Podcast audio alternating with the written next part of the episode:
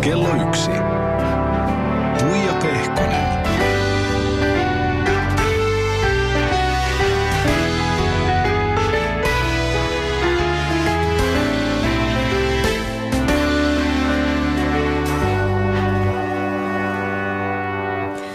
Täällä on taaskin vieras tuttuun tapaan paikan päällä. Vuoden kaksituhattayksi Miss Suomi, juontaja, Eliksiiri-ohjelma hurjapää, hirmuinen taistelija ja kahden lapsen äiti. Heidi Sohlberg, terve. Terve, ihanaa olla täällä. Kiitos kun pyysit. Ihanaa kun tulit. Sulla on hässäkkää ja kiirettä niin kuin meistä kaikilla, mutta tällä löytyy kuitenkin aikaa. Kyllä, totta kai. Mennään Heidi heti asiaan, joka on leimannut sun elämää viimeiset kuukaudet. Sä sait kuulla kesällä, että sairastat rintasyöpää. Joo. Miten se vaikutti suhun ja sun elämään? Öm, no totta kai se vaikutti aika lailla, koska sehän tuli aika silleen, no oikeastaan aika puskista niin sanotusti. Eli mulla tuossa keväällä todettiin helmimaaliskuussa, että, että mä kannan tämmöistä geenivirhettä, joka altistaa, olisiko se nyt ollut... Se oli jopa seitsemänkymmentä prosentin riski sairastua rintasyöpään ja sitten myöskin mulla on kohonnut riski sairastua munasarjasyöpään. Ja, ja silloin mä niin kuin olin jo ehtinyt mutustella sitä ajatusta, että no jos mulla se geenivirhe on, niin sittenhän mä menen ennaltaehkäiseviin, ennaltaehkäiseviin leikkauksiin ja tavallaan, että mulla ei tule sitä syöpää. No sitten kun tämän geenivirheen myötä, niin kävin sitten magneettikuvassa, niin sitten siellä löytyikin jotain, mitä siellä ei olisi pitänyt löytyä. Ja edelleenkin mulla oli se ajatus ja toive siitä, että no se nyt on vaan semmoinen esiaste, mitä ne epäili siinä vaiheessa, kun koepalat otettiin, että tämä nyt ei ole vielä syöpävaihe. Ja tota, mutta sitten se olikin. Se oli vähän semmoinen niin kuin, ei se oikein osannut niin kuin varautua millään lailla, kun mä en ikinä ajatellut, että mulla syöpää tulee. Ja jotenkin oli silleen, että no kun mä nyt mä olin päättänyt nämä leikkaukset ja näin, niin ei mulla syöpää tule. Mutta kyllä se oli kolmaskymmeneskuudes että sitä päivää ei varmaan tule niin kuin unohtaa koskaan, että, että tota, se, oli, se oli hurja hetki. Että kyllä niin kuin, no se ajatus, millä itse niin kuin lääkäriin meni, mä vielä muistan, että lääkäri oli ehkä kaksikymmentä minuuttia myöhässä. Hirveän tarkkaan on tiiäks, jäänyt näitä niin kuin ajatuksia ja aikatauluja mieleen, mutta, mutta se, että mä sain niin kuin pepun penkkiin, niin mä nyt en muista tarkkaan, että millä sanoilla lääkäri sen sanoo, mutta sanoi, että sulla on rintasyöpä ja, ja tota, sen jälkeen pari tuntia oikeastaan ei mitään muistikuvia. Että onneksi niin kuin rakas ystävä Satu oli paikalla, joka kyseli lääkäriltä hirveästi, että mitä tämä tarkoittaa ja milloin hoidot ja milloin leikkaus ja miten mennään eteenpäin, koska ei mulla ole niin kuin mitään muistikuvaa siitä. Mutta, mutta sitten tavallaan kun siitä niin kuin pahimmasta sokista ja kauhusta ja, ja semmoisesta niin kuin itkupotkuraivarista selvisi, niin sitten tuli se semmoinen, niin kuin, että vitsi muuten, tämä ei mua lannista ja niin kuin... Että totta kai mä tiedän, että, että se asenne ei sitä syöpää paranna, mutta se vaikuttaa niin vahvasti mun henkiseen vointiin ja henkiseen paranemiseen ja tavallaan taisteluun tämän läpi, että, että kyllä mä niin kuin vahvasti uskon totta kai lääketieteeseen ja, ja niihin hoitoihin, mitä mä saan, mutta silti mulla on niin mieletön se taistelutahto, että ei, ei niin kuin mitään järkeä. Että kyllä niin kuin, niin on, niin on. Että kyllä oikeasti tulee semmoinen, että ah. Mutta, mutta totta kai se, totta kai se muutti elämän niin kuin ihan päälailleen ihan täysin. Tuommoisen uutisen ei varmasti voi mitenkään ikään kuin varautua etukäteen, mutta niin kuin sä sanoit, niin, niin sulla oli siinä mielessä pientä tietoa etukäteen, että jotain tämmöistä voi tulla, että, että selvistää geenimutaatiojuttu. Mm. B R C A kaksi, Joo. sanonko oikein, Kyllä. joka altistaa tuolle rintasyövälle. Pystyit sä, tai kävit sä silloin yhtään niitä ajatuksia läpi, että no mitä jostain? Um. Mä en oikeastaan muista sitä, kun jotenkin mä olin aina ajatellut, että totta kai vaikka äiti sairastui nuorena ja menehtyi nuorena, niin siltikin jotenkin oli itsellään semmoinen, että no jos mulla se geenivirhe on, niin sittenhän mä menen siihen leikkaukseen, että mulla ei sitä syöpää tule. Jotenkin mä olin mennyt koko ajan sillä ajatuksella, että, että mä ehdin reagoimaan siihen ennen kuin mulle syöpää tulee. Mm. Niin ei ole oikeastaan missään vaiheessa tullut sitä ajatusta, että, että mitäs jos se syöpä olikin. Että se vaan sitten niinku, se vaan sitten tuli.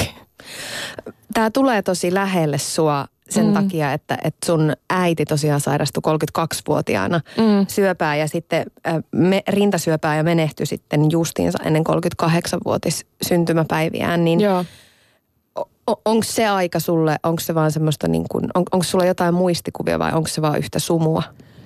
Kyllä se on aika pitkälti, se on oikeastaan semmoista sumua. Et mä luulen, että jotenkin lapsen mieli on varmaan semmoinen, joka poistaa niitä niin kuin vaikeita aikoja elämästä, koska tota, ei mulla ole siis... Ei mulla mitään.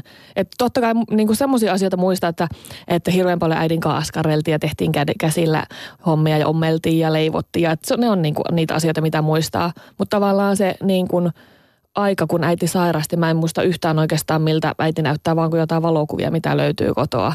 Että mitä, miltä hän näytti silloin, mutta ei meiltäkään ole valokuvia tavallaan niistä viimeisistä hetkistä tietenkään. Että ehkä ihan hyväkin, mutta tota, mut ei, ei siitä hirveästi niinku muista. Ihmisen... Muisti ja mieli kyllä on jotenkin hassu, että se mm. vähän suojelee meitä. Ja niin kuin sä sanoit, että, että siitä hetkestä, kun sä sait ton diagnoosin tai siitä päivästä, niin sä, sä muistat, että lääkäri oli kaksikymmentä minuuttia myöhässä. Niin. Ja jotenkin me toimitaan, me ihmiset ollaan ihan kummallisia. Kyllä, se on jännä. Äh, sulla on nyt, Heidi, blondien hiusten sijasta kaljupää, ja sanoinko, kun sä tulit, että sä näytät tosi upealta. Sä näytät ihan huippumallilta. Moni Kiitos. Nainen olisi ihan kauhuissaan, jos joutuisi leikkaamaan hiuksensa. Ja tietysti tää on ikään kuin traagista, minkä takia sä oot nyt kalju, mutta, mm. mutta sä näytät ihan upealta. Kiitos. Ja jotenkin niinku, no totta kai, no nyt on tämmönen niinku tosi tosi pieni sänki, mutta kyllä mä oon jo vähän silleen niinku miettinyt, että mulla on kampaajalta, mä sain koneella aina, että josko tää nyt pitäisi oikeasti vetää niinku ihan semmoiseksi niinku... Ihan siloseksi. Ihan semmoiseksi, tiiäks, niinku siloseksi, mitä voisi sitten kookosöljyllä voidella. Että se on varmaan sitten jossain vaiheessa kyllä... Kiiltävä kalju. niin, niin. Että se on varmaan jossain vaiheessa. Mulle tulee itse asiassa mieleen just joku Aki Linna-ahde tai vastaava, että niillä on semmoiset, tiiäks, niinku se kiiltävä kalju, niin, niin mä voisin vetää sen samaa. Hei, tota, mun täytyy sanoa, että, että nyt en voi kyllä sanoa, että oli sitten Linna-ahteen kanssa kuin kaksi marjaa. Mutta mut miten paljon tämmöisille ikään kuin niinku pienille ulkonäköön ja muihin tämmöisiin niinku turhamaisiin juttuihin, niin miten paljon niille niinku jää sijaa ajatuksista? Kun helposti ulkoopää ajattelee, että mm. et no, nyt sulla on se syöpä, mm. joka niinku hallitsee kaikkea, mutta Mutta miten tämmöiset jutut, niin kuin, että no nyt ei ole enää tukkaa päässä, että miltä mä näytän? Mm, no en mä tiedä, mulla jotenkin niin kuin, mulla itse asiassa mun fyssari kysyi tuolla kirurgisessa sairaalassa, kun mä menin silloin ekaa kertaa. Ja mullahan oli jo, tai on ollut vuoden verran tosi lyhyt tukka, että sivuilta aika siiliä ja sitten semmoinen niin kuin ananaskampaus. Niin hän kysyi, että, että onko mä nyt niin kuin tämän sairauden myötä leikkaa tuonne hiukset, mutta en. Että se on vaan jotenkin niin kuin, kai silläkin joku tarkoitus on, että mä oon lyhentänyt hius tai muuttanut hiustyyliä tässä niin kuin viimeisen vuoden, kahden vuoden aikana aika radikaalistikin, mutta, mutta et ehkä senkaan takia se hiusten lähtö ei ollut sit mulle niin kova paikka kuin se, että jos mulla olisi ollut vielä, mikä mulla on ollut silloin kymmenen vuotta sitten, pitkät vaaleet, mm. ihanat paksut hiukset, niin ehkä se jotenkin muutos olisi voinut olla paljon pahempi silloin. Mutta mut nyt jotenkin niin kuin, ja sitten vähän semmoinen niin kuin arvot muuttunut ja vähän semmoinen suhtautuminen elämään huomattavasti rennompi tämän sairauden myötä, mitä aikaisemmin, että et oikeasti, että ne on vaan hiukset. Että niinku se on ihan sama, että lähteekö mulla hiukset. Mä tiedän, että ne kasvaa takaisin. Totta kai mulle sanotaan, että ne voi tulla mustana ja kiharana takaisin, kun nyt mulla on vaaleet ja suorat. Oho. Niin tota, että aika monelle saattaa tulla ihan radikaalisti erilainen. Että se on jännä nähdä alkuvuodesta, että minkälaiset hiukset mulle tulee. Mistä se johtuu? Mä en tiedä. Mun pitäisi kysyä joltain, koska mä en oikeasti tiedä, mutta se tosi monella tulee nimenomaan kiharana ja ihan eriväriset hiukset. Oho, no tässä on sitten tämmöinen niinku hauska jännitysmomentti myös kyllä. mukana, että miltä näytät esimerkiksi Joo. vuoden päästä. Niin, nimenomaan, koska kyllä niin mulla on joulukuun alussa on tota, hoidot ohi, kun, kun ja jos pysytään aikataulussa, että oikeastaan mikään muu tässä nyt ei sitä voi pidentää, kun jos tulee kuumetta tai muuta, minkä takia ei voida hoitoa ottaa, mutta, mutta nytkin mä ajattelen, että nyt mä oon jo yksi kolmasosa hoitoja takana ja kaksi kolmasosa enää jäljellä, että mä yritän kääntää kaiken näin positiivisesti, mutta että sitten tuossa jouluku, joulukuussa, tammikuussa, kun ne rupeaa kasvaa ja sanotaan, että ne kasvaa itse asiassa tosi nopeasti vielä, että mulla muutenkin kasvaa ihan hirveätä vauhtia, niin vielä sitten hoitojen jälkeen, niin kulma kasvaa tosi nopsaa ja sieltä voi tulla sitten musta. Saa nähdä. Ai vitsi, että mä oon iloinen, kun mä saan nähdä sut nyt livenä ja noin hyvävointisena ja noin iloisena ja tuntuu tosi hyvältä. Kiitos, kiitos. Että kyllä niinku, totta kai, no joo, on varmasti, niin kuin mä tuossa sanoin, että tällä asenteella on hirveä merkitys siinä omassa jaksamisessa. Mutta nytkin niinku on, kun tästä hoidoista tulee semmoista niveli- ja lihaskipua, vähän niin kuin se, että jos olisit vaikka tulossa kipeäksi ja sua vähän särkee joka paikkaan, niin se on semmoista se kipu, että totta kai vähän kovempaa tai vahvempaa vielä ja kovempaa. Mutta nytkin mulla on niinku niska, niskaa juiliin ja, ja tuonne niinku yläselkää niveliä lihaksiin. Mutta silti niinku, kun mä en anna sille tavallaan kivulle liikaa valtaa, Että on semmoinen, että no en mä nyt ole tänään edes särkkäriä ottanut. Tämä nyt on vähän tämmöistä, niin ihan kuin olisi vähän niskat jumissa, niin kyllähän semmoisen kivun varmaan kaikki tekisi niin kuin töitä ja eläisi ihan normaalia elämää. Voi ei, ja mä oon ottanut tänään kaksi särkylääkettä, kun mulla oli niin paha päänsärky aamulla, mukamas paha. Niin. Mutta mut näin ne menee nämä mut asiat. Mutta jokaisella meillä on, tiedätkö, ne omat, niin kuin, sitä mä oon sanonut kavereillekin, kun moni on silleen, että että niin, no en mä nyt voi sulle valittaa tästä mun flunssasta tai, tai siitä, kun mulla särkee jalkaan tai polveen tai muuta. Mä oon, no totta kai sä voit. Että jokaisella meillä on ne omat ongelmat ja omat säryt ja omat huolet ja murheet. Että et mulla nyt, se nyt vaan sattuu olemaan syöpä ja siitä johtuvat kivut, ne mun murheet tällä hetkellä. Mutta, mutta sitten kun mä tiedän taas senkin, että se on ohimenevää ja uskon ja toivon, että kaikki tulee menee hienosti, niin, niin tota, kyllä tästä selvitään. Varmasti näin. Mm.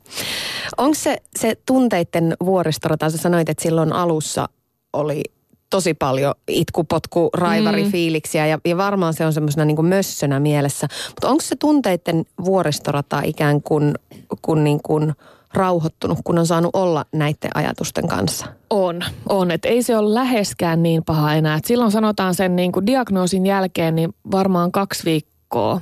Meni ehkä semmoisessa, no oikeastaan siihen niin kuin leikkaukseen asti, niin meni tosi semmoista niin kuin ihan aivan, sitä oikeastaan itsekin niin kuin yllätty, miten ne fiilikset vaihtu ihan niin kuin tosta noin vaan niin kuin salama kirkkaalta taivaalta ja, ja tota. Mitä se tarkoitti käytännössä? Saatoit se niin kuin romahtaa jossakin tai olit sä hetkittäin ihan niin kuin, nyt tästä selvitään vai, mm. vai miten se meni?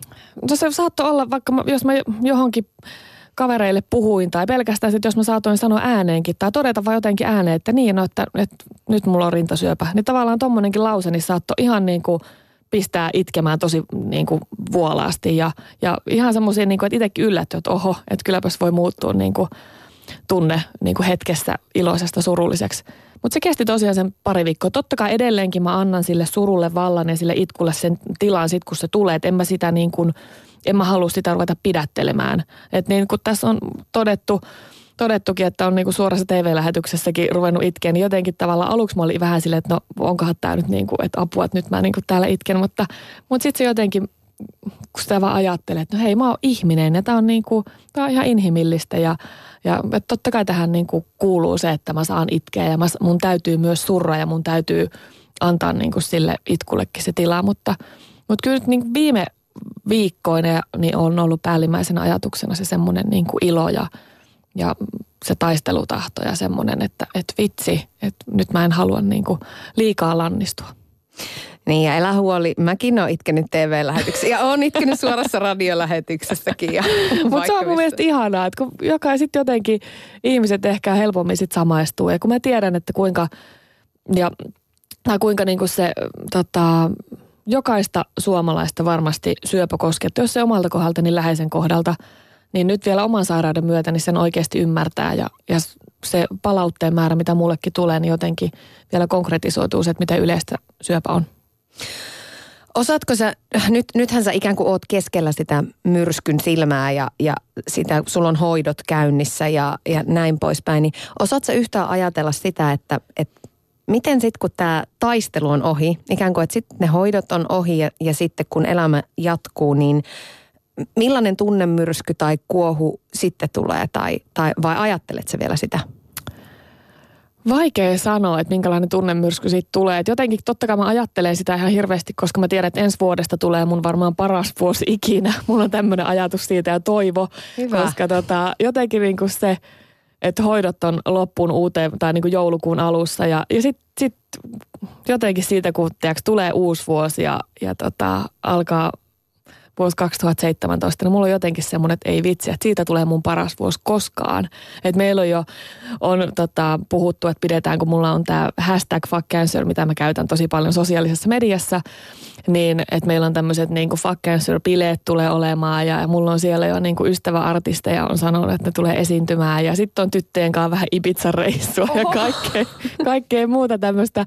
Niin tota, et ja jotenkin meilläkin on vielä terassille menemättä. Niin, sekin. Että nyt on niin kuin kiire, että mä jotenkin, mä veikkaan, että mä joudun niin kuin ensi vuoden aikatauluttaa sille, että koska nyt tosi kivasti tulee tällä hetkellä töitäkin ensi vuodelle ja, ja nyt niin kuin loppuvuodellekin ihanaa, että ihmiset kysyy, koska kuitenkin mä oon tällä hetkellä pystynyt sen, että mä niin kuin hoidon jälkeen viikon en ota keikkoja, kun ei tiedä olotilasta, mutta sitten kaksi viikkoa pystyy elämään normaalia elämää, niin, niin on ihanaa, että on tullut työtarjouksia myös niin kuin loppuvuodelle, ensi vuodelle ja, ja kun miettii oikeasti, että kuinka paljon sitten ensi vuonna joutuu joutuu tota juhlimaan ja, ja niin kuin tavallaan tätä niin sanotusti sitten voiton, voiton tanssia vetelee ensi vuonna, niin huha, hei. Mä en tiedä, ehitsä tehdä töitä ollenkaan. Niin, saa nähdä. Onko tämä kaikki muuttautunut, mu, muuttanut sun suhtautumista tulevaan tai tulevaisuuteen? No, kyllä mä luulen, että siinä mielessä niin kuin, että, tai ylipäätään niin kuin suhtautumista elämään on muuttanut, että, että en, mä en, niin kuin, mä en halua turhasta valittaa ja turhasta murehtia ja jotenkin semmoinen ehkä enemmän vielä, kun sanotaan, että elä kuin viimeistä päivää, nauti joka hetkestä ja nauti ihan pienestä asiasta, mitä saa kokea, niin se on ehkä mulla semmoinen, niin kuin mitä mä huomaan itsessäni nyt, että mä nautin oikeasti ihan pienistäkin asioista ja just semmoinen, että ei nyt tarvii ihan joka asiasta marmattaa, että jos lapsillakin nyt vähän siellä lelut on levällään, niin, niin tota, ei, ei sekään nyt niin vaarallista ole ja vähän semmoista niin kuin, vähän positiivisempi ja semmoinen rennompi suhtautuminen. Sulla on tosiaan kaksi aika pientä tytärtä. Miten ne on ottanut vastaan tämän uutisen? Tai miten heidän kanssa, miten niin kuin lasten kanssa tämmöisiä asioita voi käydä läpi? No mulla oli oikeastaan niin kuin viimeinen asia, se päivä kun mä sain syöpädiagnoosin ja poistuin kirurgisesta sairaalasta, niin viimeinen asia, minkä mä muistan, kun mä lähdin sit sieltä. En nyt ihan heti mennyt kotiin, kun vähän piti siinä niin kuin kerätä ajatuksia, että mä nyt menen kotia ihan siinä niin kuin mm. Pahimmassa, pahimmassa olotilassa, mutta tota, niin hoitajat ja lääkärit sanoivat, että lapsille pitää kertoa just niin kuin asia on, eikä yhtään kaunistelle, vaan just niin kuin, koska kuitenkin lapset aistii ja näkee ja kuulee kaiken, vaikka me välillä luullaan, että ne ei niin kuin ymmärrä, mistä aikuiset puhuu, mutta ne tajuaa kaiken, niin jotenkin se oli ehkä niin kuin itselleenkin helpottavaa se, että totta kai se oli hirveä hetki, kun mä menen kotiin ja, ja, ja sitten niin kuin tavallaan lapsille pitäisi kertoa, niin kuin, että äidillä on rintasyöpä, mutta sitten taas hoitajat ja lääkärit sanoi sen, että muista, että kerrot niille, että rintasyöpiä on hyvänlaatuisia, pahanlaatuisia, on isoja ja pieniä. Että äidillä on hyvänlaatuinen, äidillä on pieni rintasyöpä, että se poistetaan ja äiti saa hoitoja, mutta äiti paranee. Ja tavallaan just se, että, että totta kai saan olla onnellisessa asemassa, että syöpä löydettiin ajoissa ja ennuste on erittäin hyvä ja mä oon nuori ja mä kestän hoidot ja on hyvässä fyysisessä kunnossa ja kaiken kaikkiaan niin kuin koko paketti on silleen, silleen niin kuin ennustetta ajatellen hyvä, niin tota, et jotenkin se varmasti on auttanut mua myös käsittelemään tätä syöpää itse, kun mä tiedän, että lapset tietää niin koko asiaa, niin mun ei tarvii lasten kuuleen, kun kuitenkin mä puhun puhelimessa jatkuvasti ja mm. tapaan ystäviä, tapaan sukulaisia. Asia, se on kuitenkin melkein päivittäin niin kuin puheessa meidän perheessä, niin mun ei tarvitse miettiä kertaakaan, että kuuleeko nyt lapset, että miten mä tämän asian voin sanoa. Niin ehkä senkin takia mun on itse niin helppo asiasta puhua avoimesti, kun lapset tietää just niin kuin asia on. Mutta ne on suhtautunut itse asiassa tosi hienosti kyllä. Hyvä näin. Mutta ehkä varmaan tämä mun oma suhtautuminen asiaan vaikuttaa, kun mä oon niin positiivinen. Ja, ja sitten totta kai se vointikin, kun mä en ole ihan hirveästi vuodepotilaana. Mutta sitten taas kun on niitä vuodepotilaspäiviä, niin sitten mä oon sanonut lapsille, että jos äiti nukkuu ja äiti on vähän kipeä, niin se tarkoittaa vaan, että äiti saa hoitoja, äiti paranee ja ne vaikuttaa ja ne toimii. Ja et silleen niin kuin, ne on oikeasti tosi reippaita. Ihana kuulla. Ka- kaikesta tässä, mitä sä puhut, niin vitsi tulee niin voimakkaasti se sun semmoinen jotenkin se päämäärätietoisuus ja taistelutahto ja tämmöiset asiat, mitkä, mitkä selvästi kuuluu niin kuin sun peruspiirteisiin. Niin miten ne näkyy muussa elämässä? Jos niin kuin unohdetaan syöpä ja syöpätaistelu ja tämä, niin miten noi näkyy sun arjessa, paitsi Eliksiir-ohjelmassa tietysti? Joo, no kyllä sielläkin aika niin kuin vahvasti Eliksiirissäkin saa nähdä sen, että ja oikeastaan kyllä niin kuin missä vaan, mihin mä ryhdyn, niin mä pyrin tekemään sen niin kuin satakymmenen lasissa ja, ja tota, kyllä, mä, kyllä mulla on aina semmoinen, sit varsinkin tommosissa tilanteissa, että mä oon esimerkiksi lupautunut, muutama vuosi sitten lupauduin juoksemaan puolimaratonin ja siinäkin oli vähän tämmöistä niin kuin mediaa mukana, että lupauduin niin sanotusti julkisesti juokseen, niin eihän mulle tule tommosissa tilanteissa niin kuin missään vaiheessa mieleen, että no enhän mä nyt tätä voi tehdä tai että tekisi vaan niin kuin sinne päin. Mm-hmm. Että kyllä mulla on oikeasti niin kuin aina se, että mä haluan tehdä niin kuin täysiä ja pistää itteni likoon ja mennä se oma mukavuusalue ulkopuolelle ja haastaa itseä ja kokeilla vähän uutta. Ja, et kyllä se niin kuin näkyy oikeastaan joka päivä, mitä mä teen. Niin vähän silleen, että ei pidä ihan mennä helpoimman kautta. Tuija Pehkonen. Täällä on myöskin Sohlbergin Heidi paikan päällä. Ja Heidi, mä soittelin tänään yhdelle sun hyvälle ystävälle. Okei, okay. Nyt jännittää. Vuoden kaksituhattaseitsemän missikisojen toiselle perintöprinsessalle ja myöskin siis sun nykyiselle kollegalle Eliksiiristä, eli kuvaajan Joanalle. Joo. Ja kyselin, että miten te oikein aikanaan tutustuitte toisiinne? No kuten sä äsken ton vuosiluvun hienosti tuolta mun missiajoilta muistittiin, eli kaksituhattaseitsemän on ollut se, se ajankohta ja mä olin tosissaan aika musta hevonen villikortti sen vuotisissa missikisoissa. Tulin hevosen hoitajana sinne ja olin, olin aika pihalla ja varmaan puolen paniikistakin koko tilaisuudesta. Ja siinä sitten näitä missikokeilaita ruvettiin karsimaan niin, että saatiin se finaalikymmenikkö. Ja meitähän Heidin kanssa yhdistää, että meillä on yhteinen tällainen missimamma. Ja mun iloisena yllätyksenä oli huomata silloin, kun tätä karsintaa käytiin, että Heidi oli siellä mukana. mukana tämän Tarja Pölkin kanssa ja mä muistan vieläkin sen hetken, kun mä näin Heidi eka kerran. Kyllähän mä tiesin, että Heidi Vilman Miss Suomi silloinen aikoinaan niin oli upean näköinen ilmestys, mutta se, että se Heidin hymy ja olemus, kun se yritti tätä, tätä hevonpaskaa saada hymyilemään rentoutumaan siellä missikymmenikön seassa, on jäänyt vaan niin elävästi mieleen, että ei kukaan ihminen säteile niin paljon hymyillessään kuin Heidi. Ihanasti sanottu. Joana, Ai se hevonpaska. Just se, joo.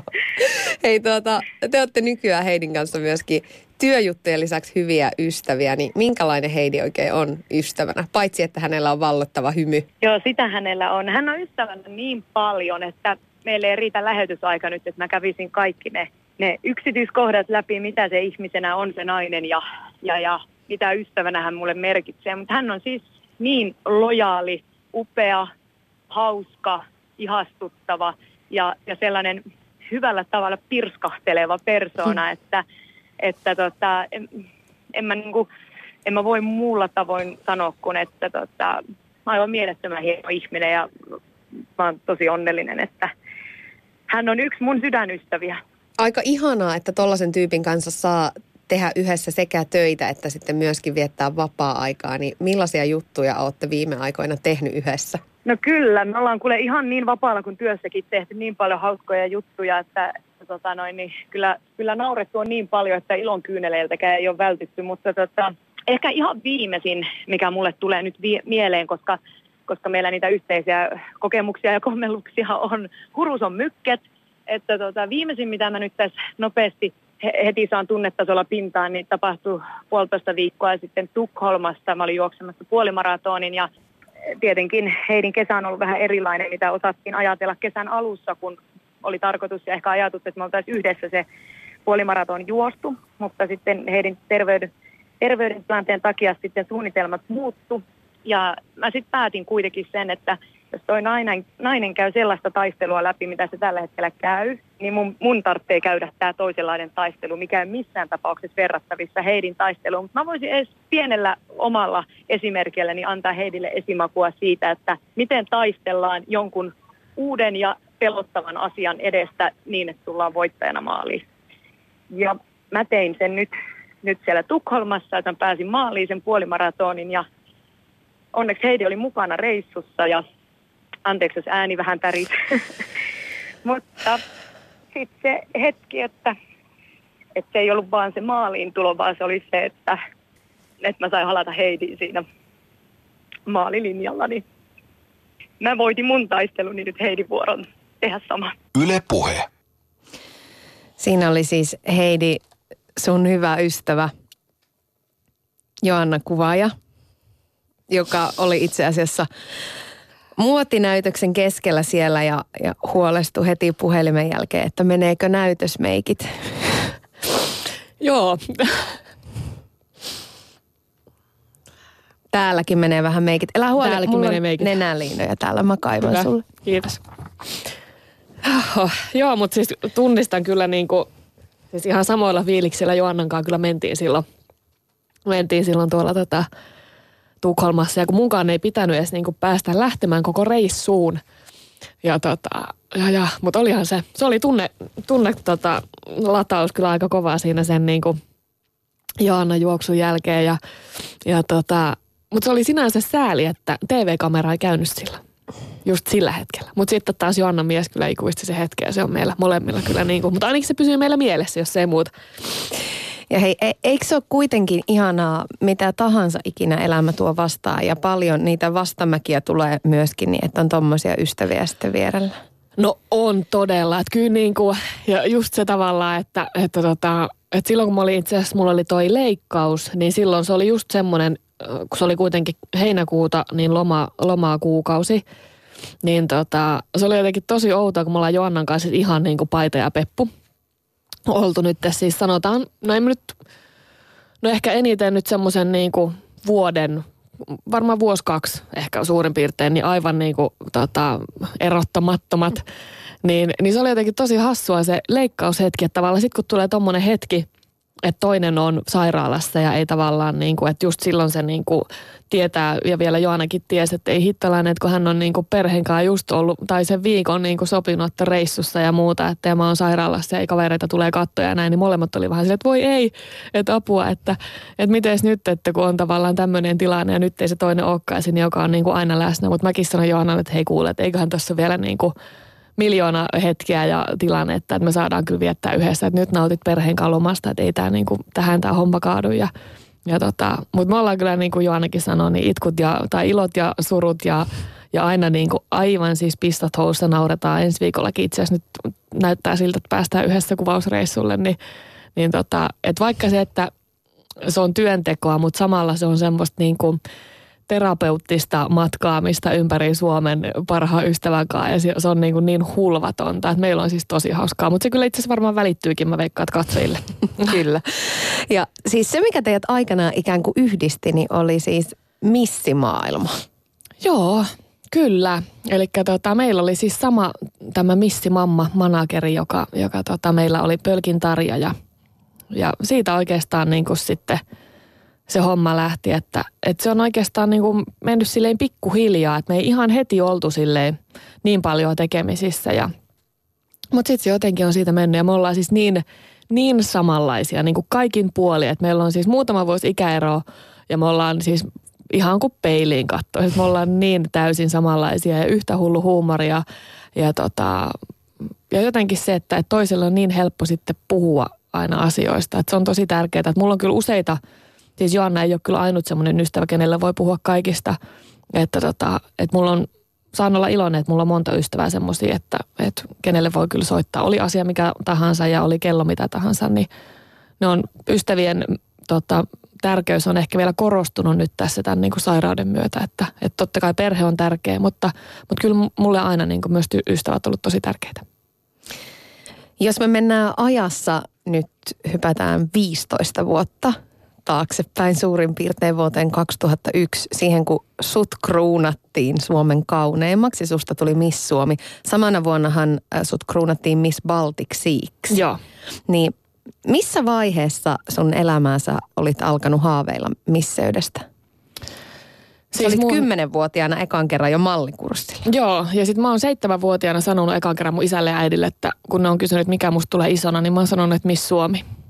Mutta mulla ei ole tästä hetkestä tietenkään mitään muistikuvia, mutta tota, mut kyllä jotenkin niinku, että mun isä ja äiti oli aina semmosia hirveän niinku seurasmuotia ja, ja tota, ne oli aina paikallisissa pienissä muotinäytöksissä mukana ja mä oon itse ollut kanssa seitsemänvuotiaasta asti, asti mallina muotinäytöksissä ja jotenkin se on vaan niinku niin kulkenut siinä, siinä niinku niin vahvasti rinnalla ja, ja tota, sitten jotenkin vaan sitten, kun rupesi olla ikää sit sen verran, että et pääsi kisoihin mukaan, niin sitten tuli vaan semmoinen, että, että mä nyt haluan kokeilla ja että miten tässä käy.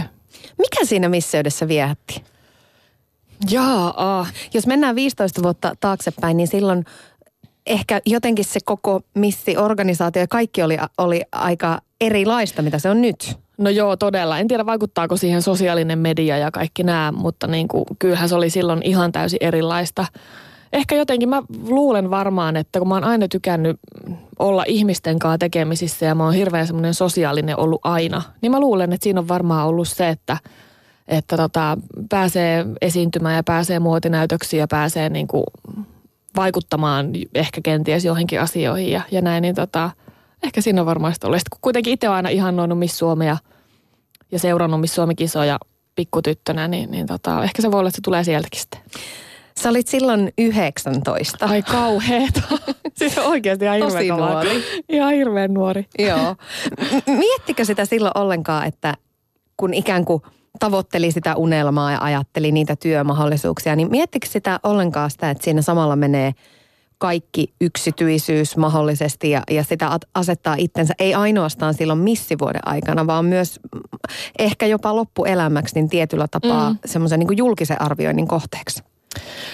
Totta kai sitä miettiä. Kyllä siitä niin kuin tämä missimammankin silloin puhui, että tota, ja siitä niin kuin keskus, käytiin keskusteluja, että, että nyt sitten kun kisoihin lähtee, niin sitä, siihen täytyy varautua, että että sitä niin kuin tullaan seuraamaan suurennuslasin avulla. Ja vielä ehkä sitten omassa, omakohtaista, niin kuin, tai kun on äiti menehtynyt silloin, kun on ollut itse pikkutyttö, ja mäkään en sitä muistaakseni heti, heti tuonut esille, niin sitten kun tavallaan ruvetaan heti kaivaa tällaisia asioita, niin totta kai se oli yhdeksäntoistavuotiaalle nuorelle, nuorelle naiselle, niin olihan ne aika kovia paloja siinä vaiheessa. Ja tota, sitten silloin kun ei ehkä ymmärretty sitä, että miten voi olla tyt- tyttärelle ja isällä, niin, niin kuin hyvät, hyvät suhteet ja, ja tota, lämmin, lämmin suhde, koska äiti on menehtynyt silloin, kun mä oon ollut pikkutyttö. Ja sitten totta kai siinä, niin sitten tavallaan tuli tosi paljon semmoisia asioita. Mä olin vähän ihmeessä, että mit, mitä, miten tää nyt voi näin mennä. Että, mä et, muistan, että, että susta ja sun isästä, jotenkin siitä yritettiin kaivaa jotain joo, skandaalia. Joo, että se oli jotenkin, niin kuin sitten mäkin sanoin, että no minkä takia sitten vaikka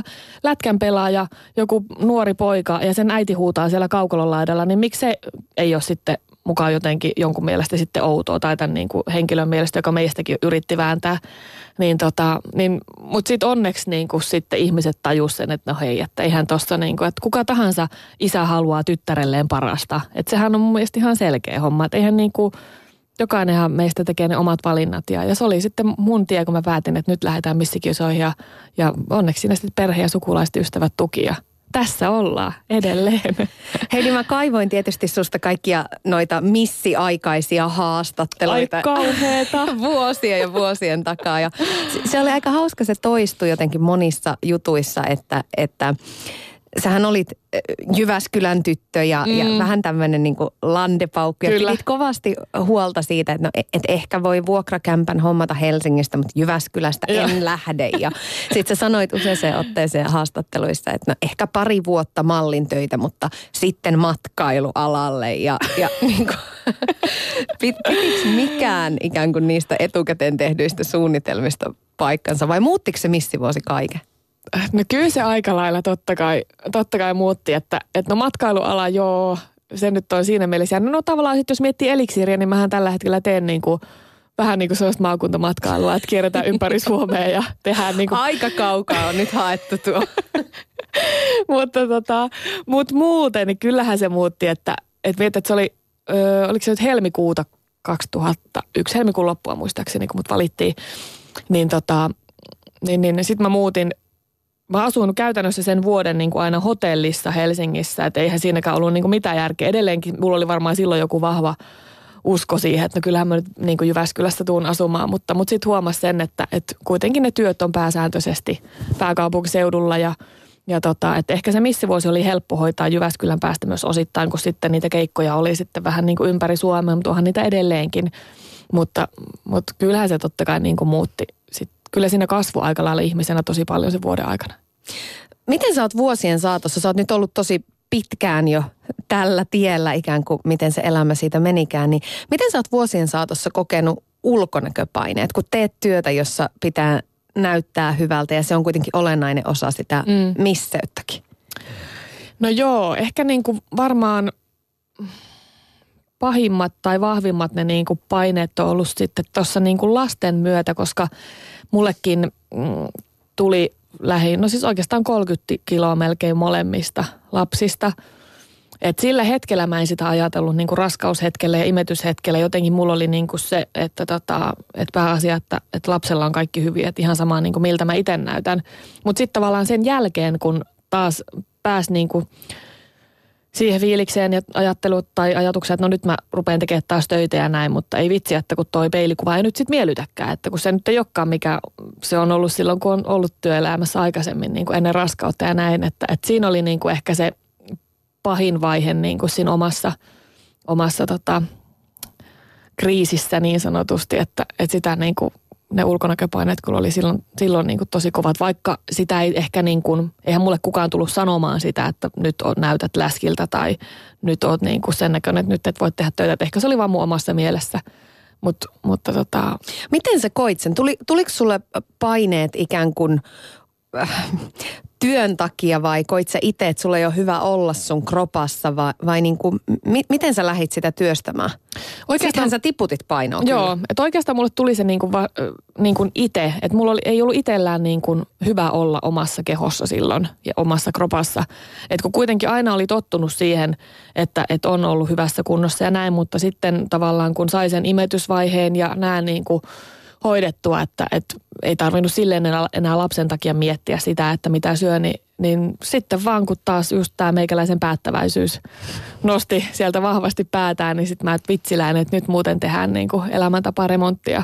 Ja tota, mutta oikeastaan niin kuin nyt sanotaan, että viimeisen vuoden aikana niin mulla on ehkä ollut se niin kuin parhain fyysinen kunta, mitä mulla on ollut kymmenen vuoden aikana. Että kai silläkin joku tarkoitus on ollut, koska nyt kun miettii tätä tämän hetken tilannetta ja sairautta, niin en välttämättä toipuisi niin hienosti, jos ei olisi niin hyvässä kunnossa. Niin, kato, elämä järjestelee. Sä oot kyllä ikään kuin valmistautunut siihen taisteluun. Niin, kyllä mä jotenkin niin kuin ajattelen, että joku näitä palikoita ohjailee ja kaikilla on tarkoitus.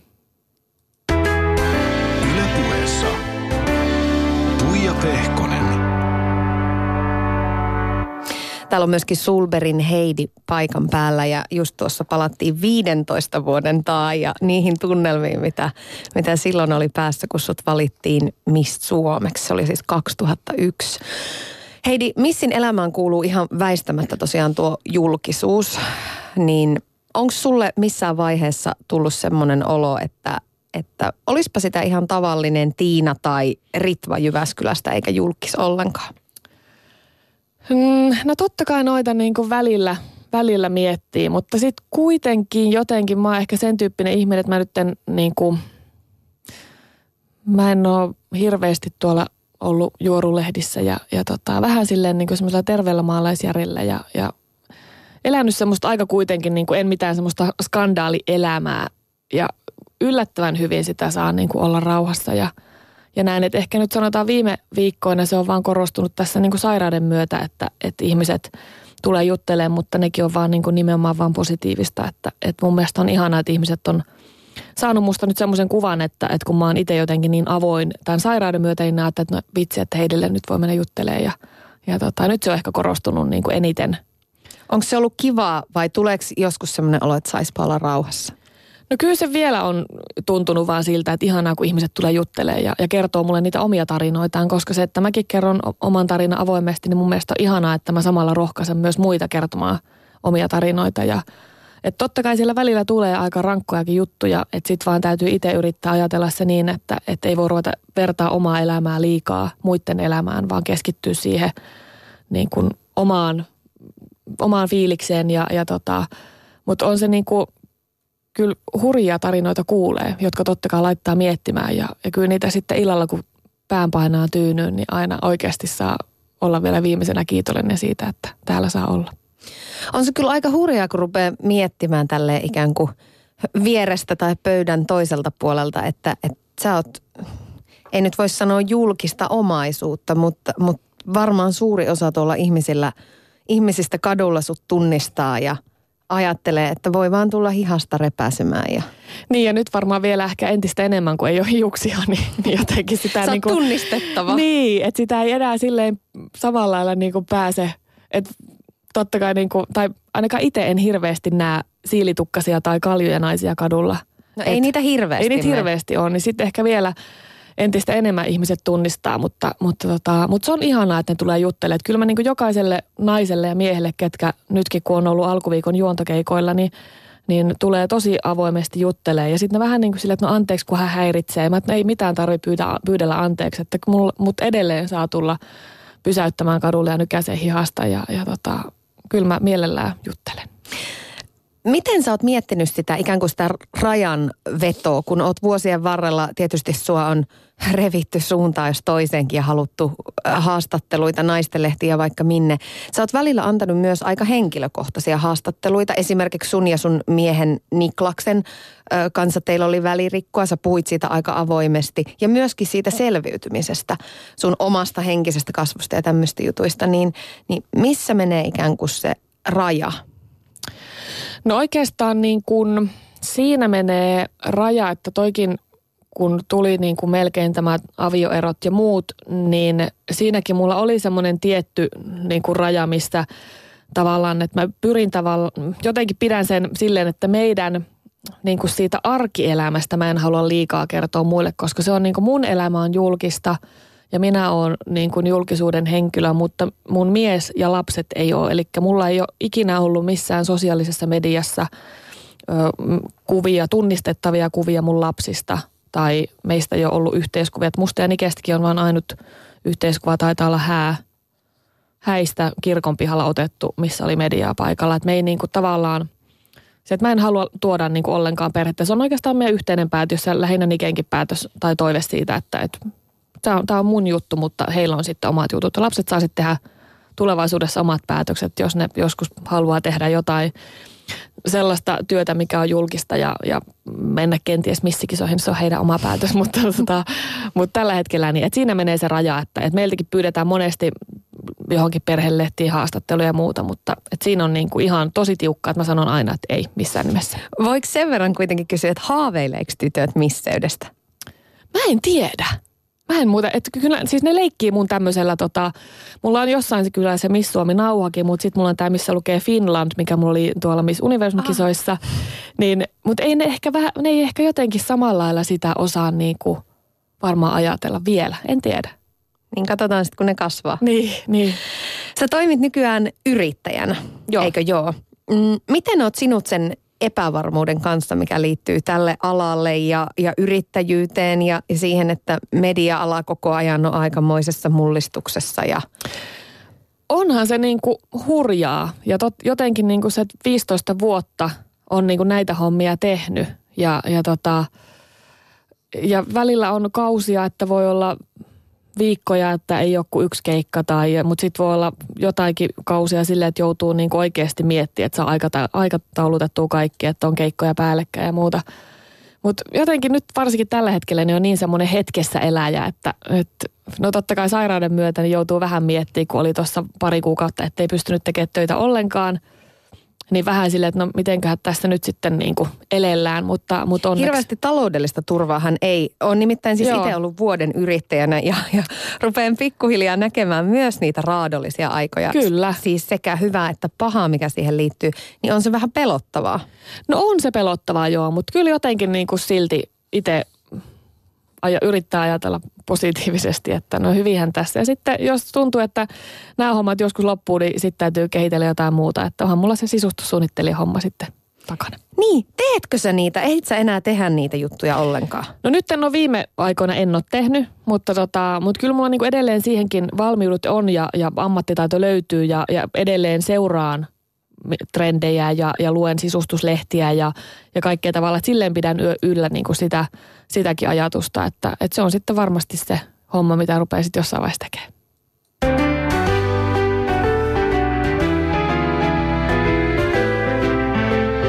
Yle Puheessa Tuija Pehkonen. Täällä on myöskin Sohlbergin Heidi paikan päällä ja Heidi, mä soitin itse asiassa toisenkin puhelun. No voi ei, onko se yhtä itkettävää kuin tämä äskeinen? Ei ole, ei ole yhtään. Nimittäin tota, soitin sun iskälle. Okei, okay, apua. Eli siis Vilmanin Juhalle. Ja kyselin, että minkälainen lapsi sä olit oikein silloin pienenä? No Heidi oli lapsella hyvin semmoinen niin kuin määrätietoinen, erittäin vilkas, hirveän sosiaalinen, hyvin, hyvin sähäkkälikka.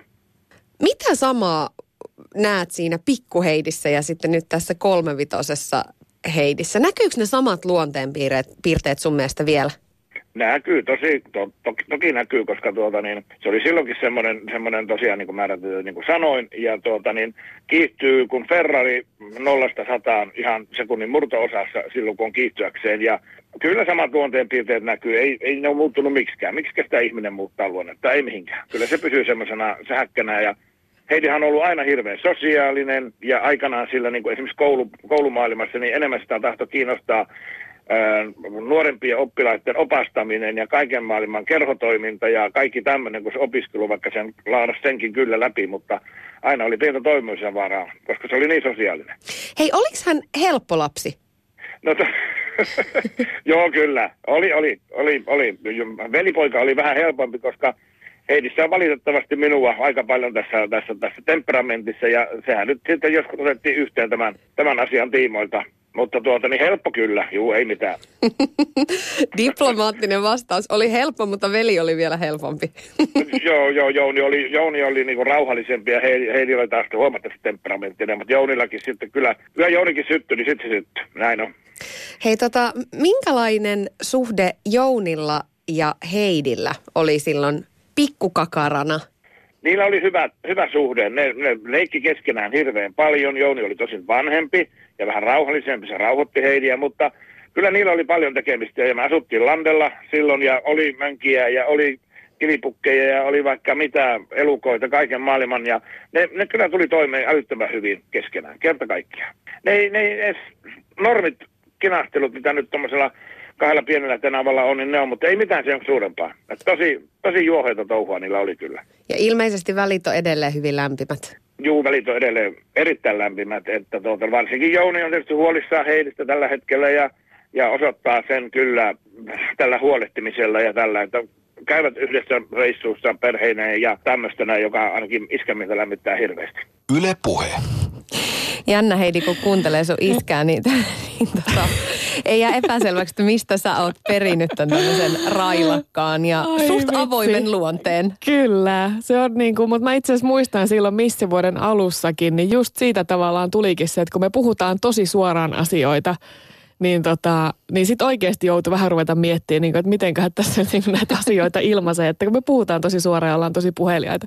Mutta kyllä mä niin kuin tunnistan tuosta, mun mielestä oli parasta, että kiihtyy, kiihtyy nollasta sata, sataan niin kuin Ferrari. Että.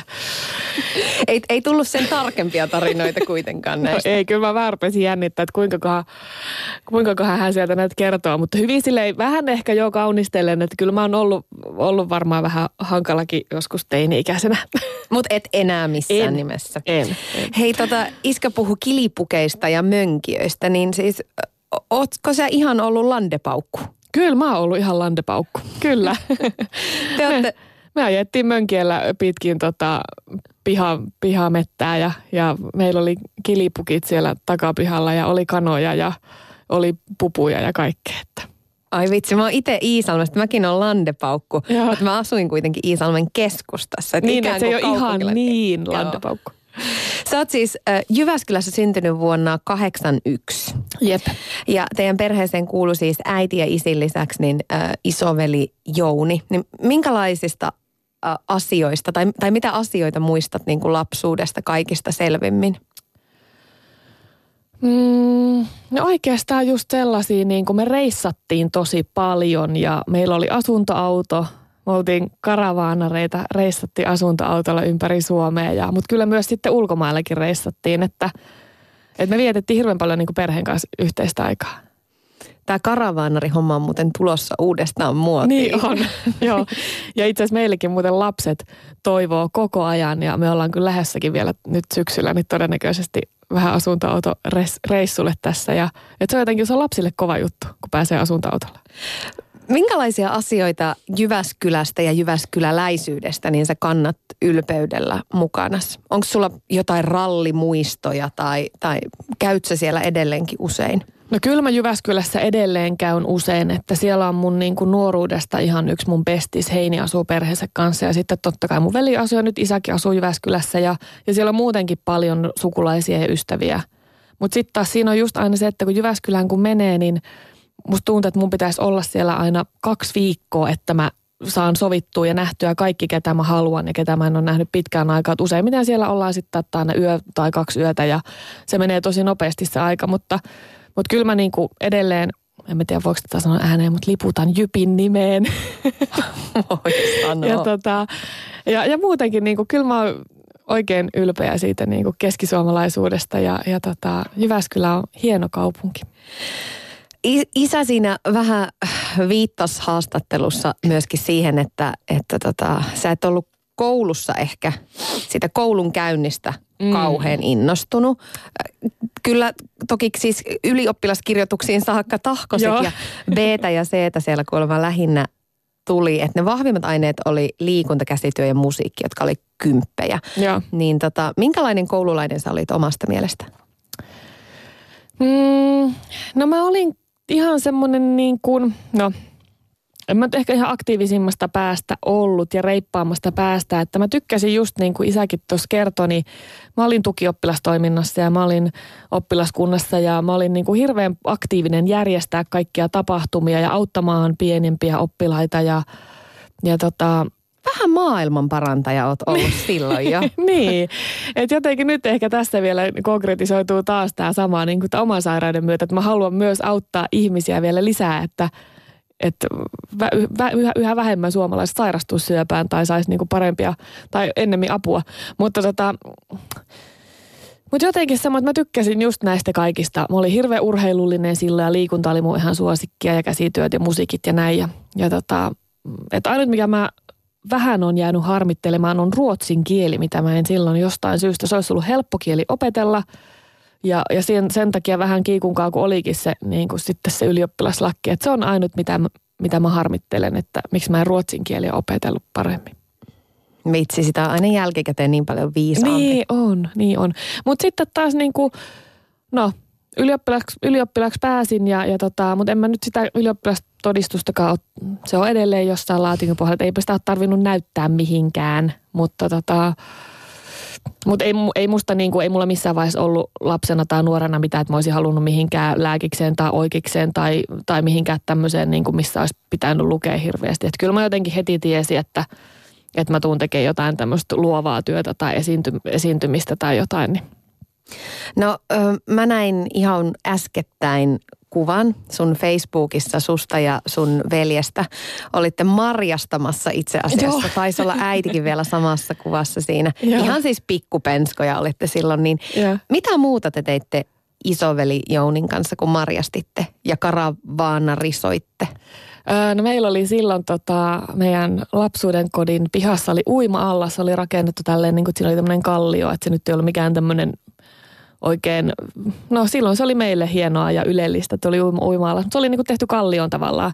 Ja uitiin hirveästi ja tota, ajettiin mönkkärillä ja, ja kyllä mä niin kuin, mulla on itse asiassa yksi mönkiä ajo muistikuva, en muista yhtään vuotta, mutta me ajettiin aika usein kaksi päällä.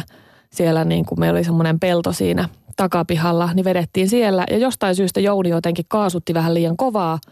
Ja mä jotenkin horjahan sieltä, niin mulla poltti renkaan. Siis se pakoputkeen semmoinen rengasjälki poltti suoraan mun pakaraan semmoisen niin kuin rinkulan. Mutta enää sitä jälkeä ei kyllä taida olla, mutta, mutta tämmöisiä hauskoja muistoja. Ja sitten meillä oli just jotain kaksi kania ja oli kilipukkeja ja niiden kanssa sitten siellä touhuttiin ja, ja tota... Ja sitten totta kai mä olin aina Jounin kotibileissä mukana, kun se oli kaksi vuotta vanhempi, niin mun mielestä oli hienoa, että mä aina sitten olin siellä mukana. Ai hän otti sut kuitenkin sinne no, suojelevana isovelienä tietysti niin, katto perään. Niin nimenomaan. Ehkä joo, en mä tiedä kysynkö mä edes häneltä, kun niin tuossa isä kertoi, että mä oon huomattavasti tämmöinen niin voimakas tahtoisempi ja temperamenttisempi kuin Jouni, niin se voi olla, että se on vaan ajatellut, että no parempi olla hiljaa ja kommentoimatta, niin pysyy tyttökin tyytyväisenä. No sä täytit Heidi toukokuussa kolmekymmentäviisi. Joo. Iskä siinä sanoi, että paljon on, on samaa edelleenkin tyttäressä, mitä oli silloin pikkuheidinä. Niin miten sä itse näet, miten ikä on muuttanut sua? Ei me kuitenkaan olla ihan samanlaisia ihmisiä arvomaailmaltamme kuin parikymppisenä. No ei olla. Että kyllä totta kai niin kuin, nyt ehkä varsinkin kun on äiti, niin sitä niin kuin on tullut semmoinen niin kuin järki mukaan siihen elämiseen. Mutta kyllä mä siltikin oon, kyllä minussa edelleen elää semmoinen pieni pikkutyttö sit aina, että vähän semmoinen niinku... Sekopää. Semmoinen sekopää, niin kuin tiedät. Kyllä mä niinku tunnustan, että mä oon vähän semmoinen sekopää ja heittäytyjä ja hulluttelija. Ja, mutta sitten taas tarpeen vaatiessa, niin sitten mä kyllä osaan niinku keskittyä ja olla myös hyvin rauhallinen, mutta, mutta kyllä mä oon semmoinen heittäytyjä tyyppi. Sulla oli kolmenkympin kriisi. Siitä sä myöskin oot puhunut ja siitä, että, että se kasvatti aika paljon. Joo, se oli kyllä niin kuin, sekin tuli vähän sille jotenkin puskista, että mäkin olin aina nuorempana kuullut näitä, että on kolmenkymmenen kriisiä, neljänkymmenen kriisiä ja näin, mutta, tota, mutta kyllä sekin niin kuin, ja nyt kun miettii sitä aikaa viisi vuotta taaksepäin, niin jotenkin niin kuin tuttavatkin on sanonut, että kun mä en ollut oma itteni silloin, että mä jotenkin elin jossain ihan semmoiset, en mä tiedä mitä mä oon silloin ajatellut, mutta, mutta sekin on vähän semmoista aikaa, että Että totta kai ei niitä hetkiä unohda, mutta vähän semmoinen niin kuin se, että minkälainen mä olin silloin, niin sitä ei tavallaan osaa silleen ajatella enää. Että, että tota, mutta totta kai se kasvatti ja, ja niin kuin saan olla iloinen siitä, että on, on tässä ja saan elää tätä hetkeä nyt, mitä, mitä eletään ja, ja niin kuin naimisissa ja kaksi lasta ja, ja näin, että... Et. Nehän menee aina jotenkin siis elämässä sillä tapaa, että sekä hyvät että huonot asiat tulee monesti jotenkin lumipallon lailla. Ja silloin tuli parisuhdekriisiä ja, ja sun isällä oli samaan aikaan terveyden kanssa ongelmia. Ja, ja niin kuin varmaan siinä tulee aika semmoinen niin kuin voimaton ja turhautunut olo. Joo, ja kyllä se jotenkin niin kuin, ja nyt ehkä tällä hetkellä ja sanotaan viime kuukausina ja viime viikkoina on just miettinyt. Että mä sanoinkin niin kuin mun mielestä vielä isälle kerran totesin, että, että kuinka paljon niin kuin... tavallaan pitää kestää tätä, että kun miettii niin kuin mitä meidänkin elämästä tai mitä meidänkin perheestä ja näin niin kuin elämän ja vuosien varrella on koettu, niin, niin aika paljon, että mietit, mä oon menettänyt äidin nuorena ja, ja sitten on niin kuin isällä ollut sydänvika ja iso avoleikkaus tehty muutamia vuosia sitten ja sitten on melkein tullut avioeroa ja nyt tuli oma vakava sairaus tavallaan, että, että kuinka paljon näitä vielä niin kuin tulee, kuinka paljon näitä pitää kestää, mutta isä sanoo, että niin paljon annetaan kuin jaksaa kantaa. Ehkä se on niin. Iskä on varmasti siinä ihan oikeassa. On. Heidi Sohlberg, kiitos tosi paljon, kun tulit vieraaksi. Tämä meni hirveän nopeasti tämä aika. Näin tämä tunti äkkiä hurahtaa. Mulla olisi ollut vielä ihan kauheasti sulle kysyttävää ja sanottavaa, mutta kiitos kun olit vieraana. Tsemppiä tosi paljon niin sun taisteluun kuin terveisiä perheelle ja työjuttuihin ja kaikkeen. Kiitos. Niin paljon tsemppiä ja onnea. Kiitos paljon. Yle Puheessa.